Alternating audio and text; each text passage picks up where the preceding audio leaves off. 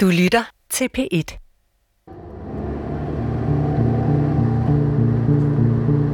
Vi er på vej ud til en kvinde i et hus i en lille by i Nordsjælland. I 2001 har hun stilet et langt håndskrevet kærlighedsbrev til Peter Frederiksen. Det gik jo sådan, at hun sagde, at hun syntes, at jeg var en utrolig spændende mand med alle de ting, jeg havde oplevet i mit liv og alt muligt. Stemmen tilhører tækkemanden og våbenhandleren Peter Frederiksen. Over tre dage i juni 2015 har han fortalt os, journalist Helle Maj og undertegnet fotograf Jørgen Stjerneklar, hans version af sin livshistorie. Men han fortæller os aldrig om den danske kvinde Inger Lise. Han giver os historier om en perlerække af andre affærer, han har haft med danske og afrikanske kvinder, men aldrig om hende. Jeg havde jo sådan ret mange bekendtskaber rundt omkring.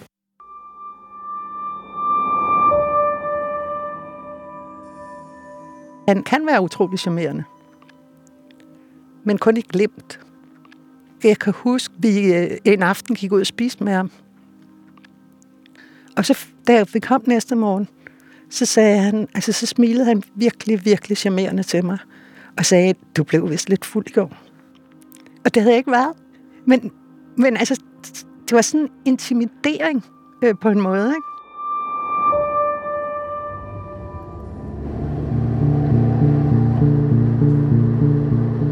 Peter fortalte os, at han omskar en dansk kvinde, en præst. Men kvinden, vi er på vej hen til, er ikke præst. Jeg er usikker på, om hun overhovedet vil snakke med os, eller hun bare vil smække døren i. Det er jo ikke en helt normal journalistisk opgave, vi har gang i her. Vi vil spørge en vild fremmed kvinde om hendes underliv.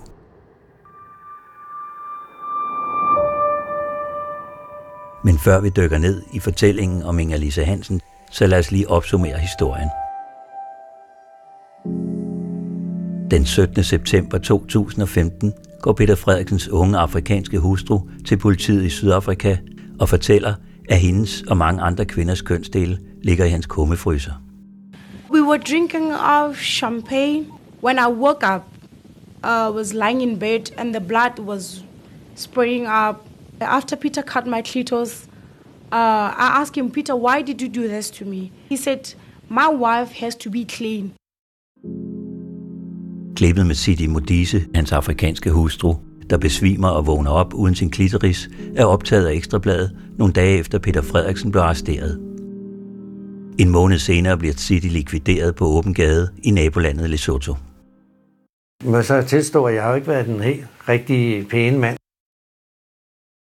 Du lytter til tredje afsnit af I en danskers blodspor. Om Peter Frederiksen, Danmarks formodentlig mest seriekriminelle forbryder. Det er også en historie om, hvordan Sidi Modise, Inger Lise, Helle og jeg, og alle de andre mennesker, der har mødt ham eller levet med ham op igennem hans liv, har slået os på ham.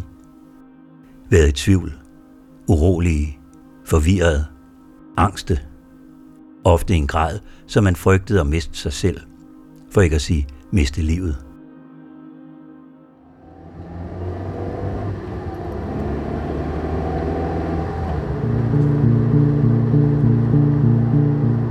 Peter Frederiksen flygter i 2006 fra Danmark, fordi Nordsjællands politi for femte gang har fundet illegale våben og sprængstoffer i hans hjem.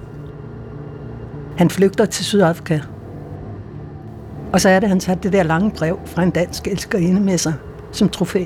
Peter skriver om det i sin dagbog. 20. juni 2007. Lang eftermiddag. Nu må der snart ske noget. Læste helt brevet fra Inger Lise. 14 sider.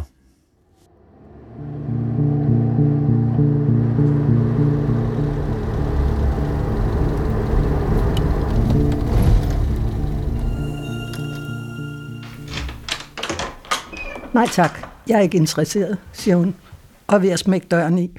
Først jeg ser, at der står en kvinde og mand, så tror jeg, at det er, er Jehovas vidner. Ikke? Men shit, Jehovas vidner igen. Ikke? Jeg skynder mig at sige, Peter er i fængsel, Peter er i fængsel, han kommer ikke ud. Da I så siger, nævner hans navn, jeg bliver så mange, Så griber hun fat i min hånd. og tror simpelthen, at det er nogen, han har sendt ud for at myrde mig. Det er simpelthen rendyrket angst. Kvinden ønsker ikke at stå frem med eget navn af hensyn til hendes datter, som ikke kender historien.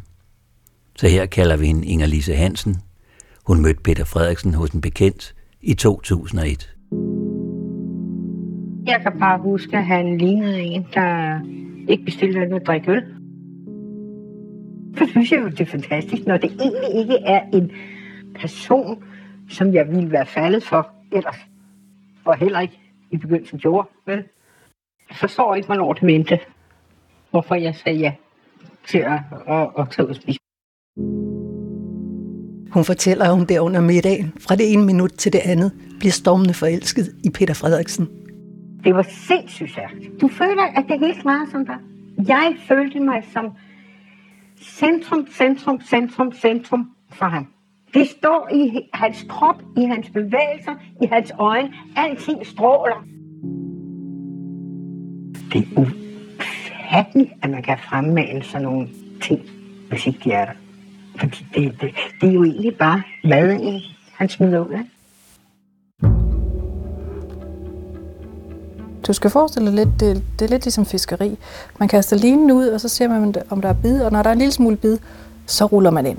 Ikke? Chefpsykolog Tine Vøbe for Psykiatrisk Center på Sankt Hans arbejder med kriminelle psykopater. Hun kan af etiske årsager ikke lave en fjerndiagnose på Peter Frederiksen. Men vi har bedt hende fortælle os om mennesker, som handler helt anderledes, end vi andre gør. Hvis jeg var psykopat og fik brug for dig, så ville jeg tage det helt roligt, fordi jeg ville være ret overbevist om, at på et eller andet tidspunkt, når jeg fik brug for dig til det, jeg havde brug for dig til, så skulle jeg nok sørge for det. Og som regel vil de jo også øh, have tid og ro, fordi de har en tro på, at de er bedre end resten af os. Peter kastede som regel sin charme ind på de kvinder, der lige var blevet skilt, eller var enker. Inger-Lise var netop kommet ud af et langt og dårligt forhold. Hvordan han vurderer, at jeg var så svag en person, det fatter jeg ikke. Inger-Lises lange brev til Peter er skrevet, efter han har forladt hende.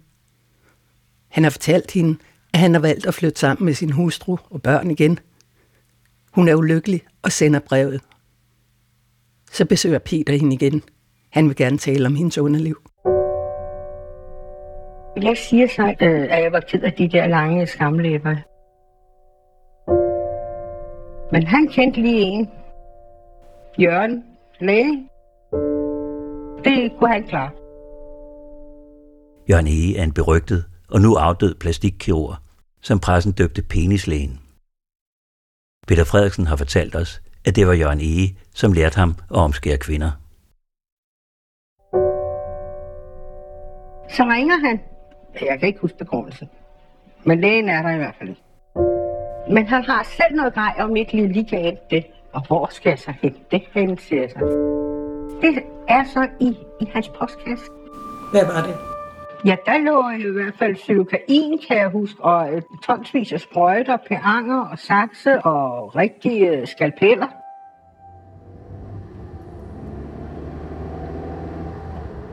Efter Inger Lise har hentet de kirurgiske instrumenter i Peter Frederiksens postkasse i Tibirke, kører hun de tre timer op til Alvesta i Sverige, hvor han har en jagthytte. Og så kan jeg bare huske, at jeg kommer ind i sådan et lille, øh, meget lille entré, og så er der et lavt sofabord og en sofa, og så et pænt stykke ud. Der er så køkkenet. Inger-Lise fortæller, at Peter går ud i køkkenet og kommer ind med to glas med museerne vin eller champagne. Og han forklarer på en eller anden måde, at Jørgen Ege blev forhindret. Og så tror jeg, jeg spørger, hvordan foregår det så? Du får først en, en, en sprøjte, siger han, så, så, så du er bedøvet. Nå, jeg beder også om at få et glas vand. Og det er fordi, jeg begynder at blive noget ondt også. Så jeg skal have et glas vand. Så han henter et glas vand også. I Peter Frederiksens hus i Sydafrika fandt politiet to slags dyremedicin. Barone og rompun. Barone gør dig sløv, ligeglad, medgørlig og søvnig. Hvis du får rompun, besvimer du.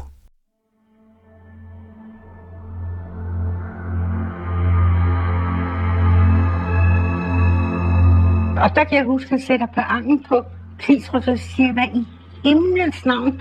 Så jeg, det, for det første gør det ondt, siger jeg, hvorfor skal den sidde der? Så jeg kan huske, at jeg er ved at tage den af selv. Men så siger jeg, nej, lad den nu lige være, siger han, så nu får du lige noget mere bedøvende. Det er for din skyld, siger han så. Det er for, at det ikke skal ske noget som helst, og jeg kommer i nærheden af andet, end hvad jeg skal. Og da han så gør det, der synes jeg jo egentlig, at jeg følger med, hvad det er, han gør. Indtil Peter skærer hendes klitoris af. Jeg når lige at se den der skalpellen gøre sådan der. Pst. Sådan ikke. Det går så sindssygt hurtigt. Så jeg bare huske, at gisper efter vejret. Så kan jeg bare huske det her med, at jeg skal ud på toilettet.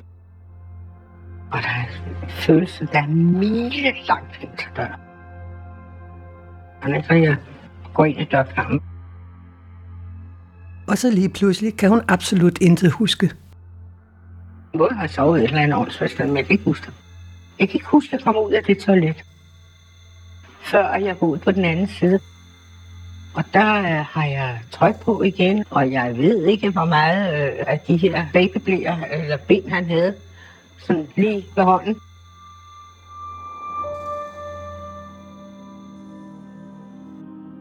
Ser Peters egne billeder af Inger Lises sammensyde underliv, vækker det en enorm vrede i mig. Hvordan kan en mand have kvinder så ekstremt, at han fysisk skærer deres køn og kvindelighed fra dem? For det er det, han gør. Men der er noget, du må have glemt i denne her historie.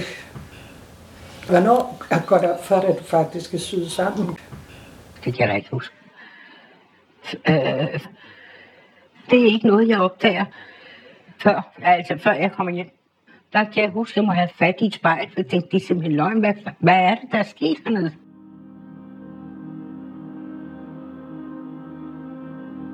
Peter Frederiksen har udsat Inger Lise for den værste form for kvindelig omskæring. Han har fjernet hendes klitoris, fjernet de indre skamlæber samt en del af de ydre. Så har han syet hende sammen, så der kun er en lille åbning til at urinere og menstruere. I lande med tradition for den form for omskæring, skal manden på bryllupsnatten sprænge sig ind i kvinden med sin penis. Alt kørt rundt i hovedet på mig. Hvad i alverden gør jeg? Altså, hvis nogen skar min klitoris af, så vil jeg nok ringe til politiet og tage på skadestuen. Inger Lise ringer til Peter Frederiksen. Jeg har så ondt, så jeg er ved at blive vanvittig, at jeg så må ringe og bede om hjælp. Og så kommer han så med noget ketogan til mig.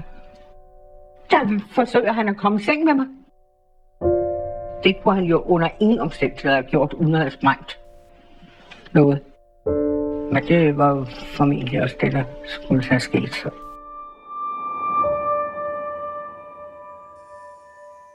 Det er i den forbindelse, at han tror mig og vil slå mig ihjel, hvis jeg går til politiet.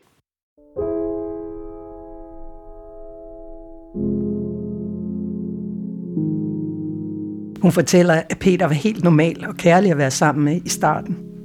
Jeg har før fået mad hos ham, Så ændrede han sig. Øh, men det her, det er så... Det kom bag på mig. Det havde han så med pakket i sådan to små runde skåle. Og det lignede ragu af en art.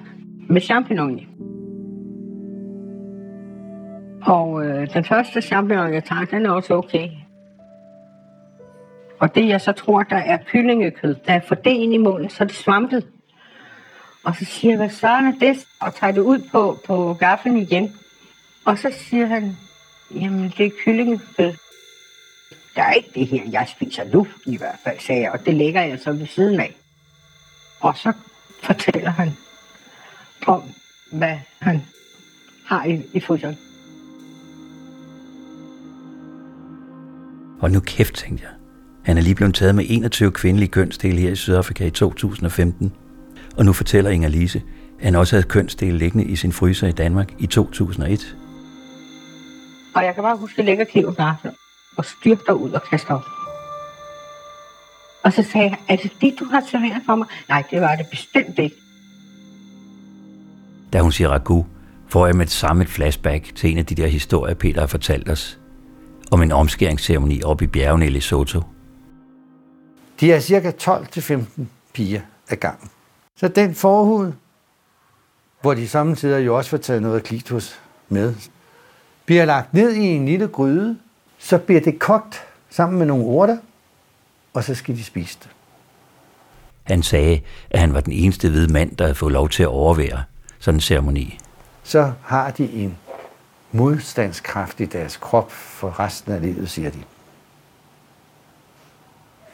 Det er historien om det. Vi ved jo, at Lesotho ikke står på nogle lister over lande, hvor der foregår kvindelig omskæring. Og hvis det gjorde, og pigerne virkelig spiste deres kønsdele, så havde vi nok selv lavet den historie for længst.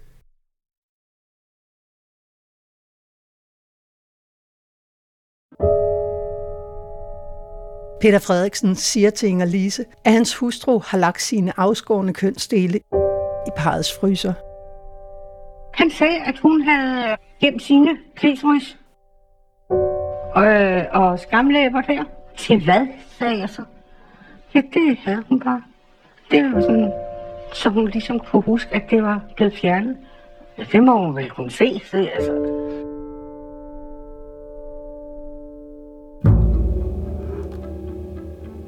Det kan være psykotisk, altså en psykotisk vrangforestilling om, at man skal spise et andet menneske for at få noget, der er i kødet eller blodet eller et eller andet, fordi ellers så dør man selv. Altså en eller anden sådan helt skør, bizarre idé, det vi i psykiatrien kalder for en vrangforestilling.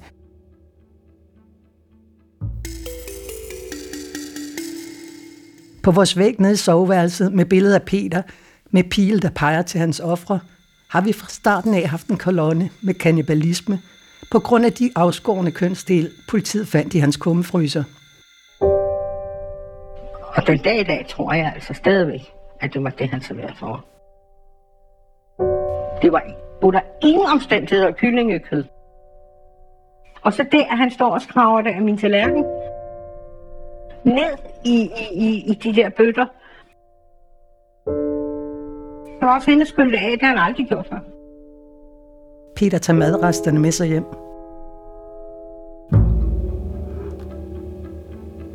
Det vi der kan blive enige om, det er, at det er i hvert fald helt ude i ekstremerne, øh, og på ingen måde typisk, og heller ikke på nogen måde typisk for selv ekstreme psykopater, som vi kender fra retsligt regi. Det er meget usædvanligt. Inger Lise Hansen går rundt med sit sammensyede underliv i fem måneder, før hun tager mod til sig og går til en kvindelig læge. Og skal sige, hvad der er galt. Der er der jo andre mennesker. Så det visker jeg. Og lige pludselig kom meget hurtigt ind. Men hun blev ved at presse på, hvem der havde gjort det. Jeg har altså pligt til at politianmelde det. Jamen, jeg tør ikke sige, hvem det er. Jeg bliver simpelthen slået ihjel, hvis jeg siger det. Altså. Har du tænkt over, hvorfor han gjorde det? I, ja, en halv million gange, tror jeg, altså mindst, hvis det kan gøre det. Jeg forstår det ikke. Jeg er nok svært ved at acceptere, at jeg så ikke øh, har sagt fra. Det er jo uhyggelige kræfter, at, at for han har, har jo altså stort set 90 procent magt over det andet menneske, og få dem til at gøre og hoppe og danse, som han vil have det. Noget er manipulation og løgnagtighed. Man kan tale nogle gange om det, der hedder dukkeføren. At man sådan nærmest kan læse omgivelserne, læse andres svage sider og udnytte sådan det der mellemmenneskelige spil, sådan så jeg kan få dig til at danse efter min piber. Det er underligt, som man tror, man kender sig selv, så kender man altså ikke sig selv alligevel. Jeg plejer nogle gange at give eksemplet med Pinocchios far, der sådan styrer trådene, og så kan jeg få dig til at danse den dans, jeg gerne vil have, du skal danse for mig, uden at du selv opdager det, fordi at jeg aflæser dig. Nå jo, så spørger han jo lige pludselig, om jeg vil omskære ham. Det vil jeg jo selvfølgelig ikke. Det bliver han tydeligt fornærmet over. Og så går der et stykke tid, og så kommer han, og så sætter han sig hen i min lænestol, så tager han et billede ud, og der er han selv omskåret. Og han ligesom har sådan en eller anden blodig sag. Og så er det, han siger, det var det, du skulle have gjort. Og jeg bare husker, at bliver så chokeret, ikke? Så er det, jeg siger til ham, du må simpelthen være psykopat og træder et stort skridt baglæns. Noget af det, som, som er ret centralt også, når man taler folk med en høj grad af psykopati, det er, at de ikke bryder sig om at blive krænket. jeg råber det jo nærmest ud, det her psykopat, ikke? Han farer op og smækker ud efter mig, og så ryger jeg om på den anden side af mit øh, spisbord. Han var forvredet af raseri i ansigtet. Han var rød som øh, et jordbær. Jeg har aldrig i mit liv set så hadfuldt blik. Så lige så forelsket han engang har set ud, lige så hadfuldt så han altså ud der. Det var, det var stort vandblå grå øjne af had.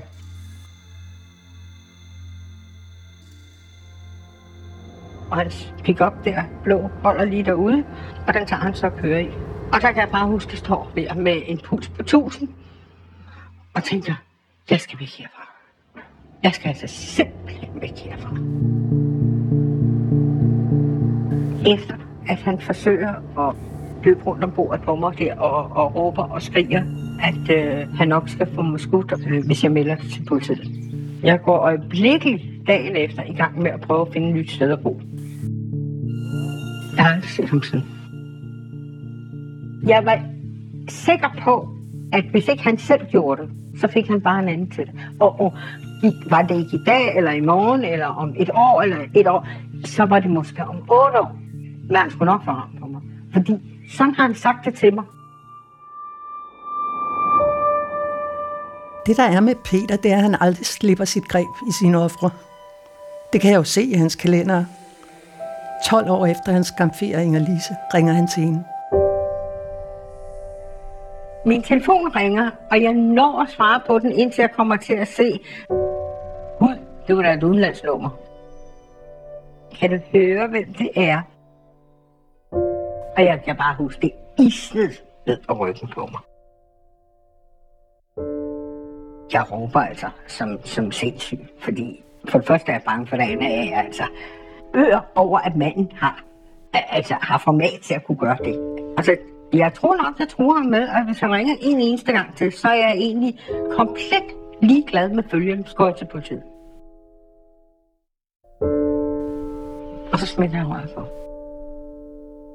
Han skriver i sin kalender, Inger Lise, lang tid. Som om de har haft en god, lang snak. Så drikker han to snaps og spiser en sildemad.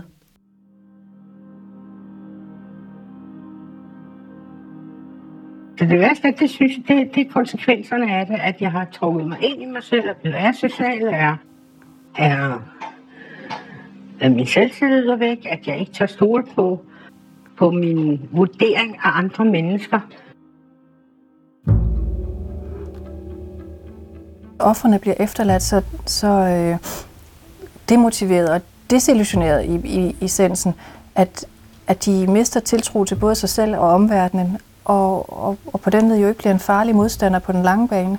Så man får sådan ødelagt dem, man misbruger og, øh, og alt muligt andet undervejs, og så bagefter, så, så kan de ikke rejse sig selv igen, fordi det er også så skamfuldt, at man er gået med til de her ting. Og i dag er jeg nærmest hunderedd for mænd. Skal de overhovedet bare lade det tæt på mig. Men, men det,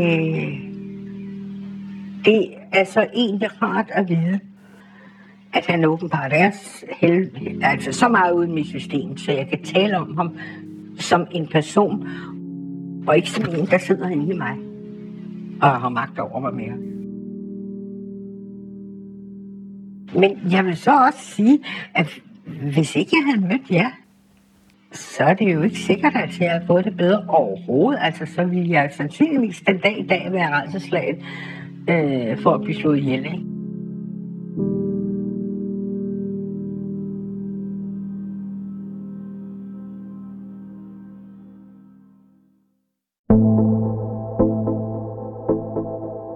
Inger Lise anmeldte aldrig Peter Frederiksen til politiet.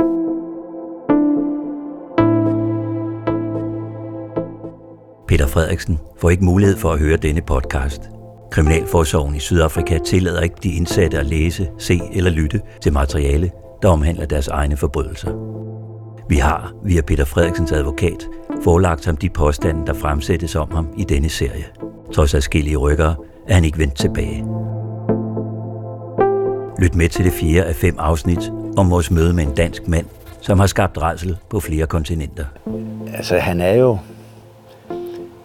en hævngærig natur, og, og han springer ikke over nogen steder. Han, han gennemfører sin hævn alle steder. Altså, jeg skulle ikke have noget i klemme der, det er helt sikkert. For at blive uvenner med ham, altså sådan rigtig uvenner, så, så er det jo, altså, så står man jo, så er man jo fredløs. Siger Jon Hall. Han vil føres rundt på en tur i det Nordsjælland, hvor Peter Frederiksen i over 50 år jagtede både dyr og kvinder. Denne podcast er tilrettelagt af os, Helle Maj og Jørgen Stjerneklar. Jørgen Ravn læste citaterne fra Peter Frederiksens dagbøger. Torben Brandt har produceret.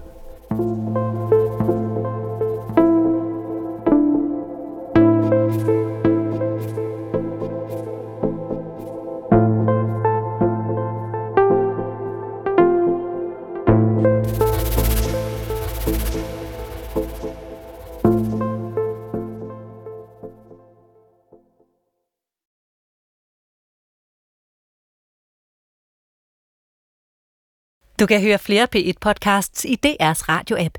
Det giver mening.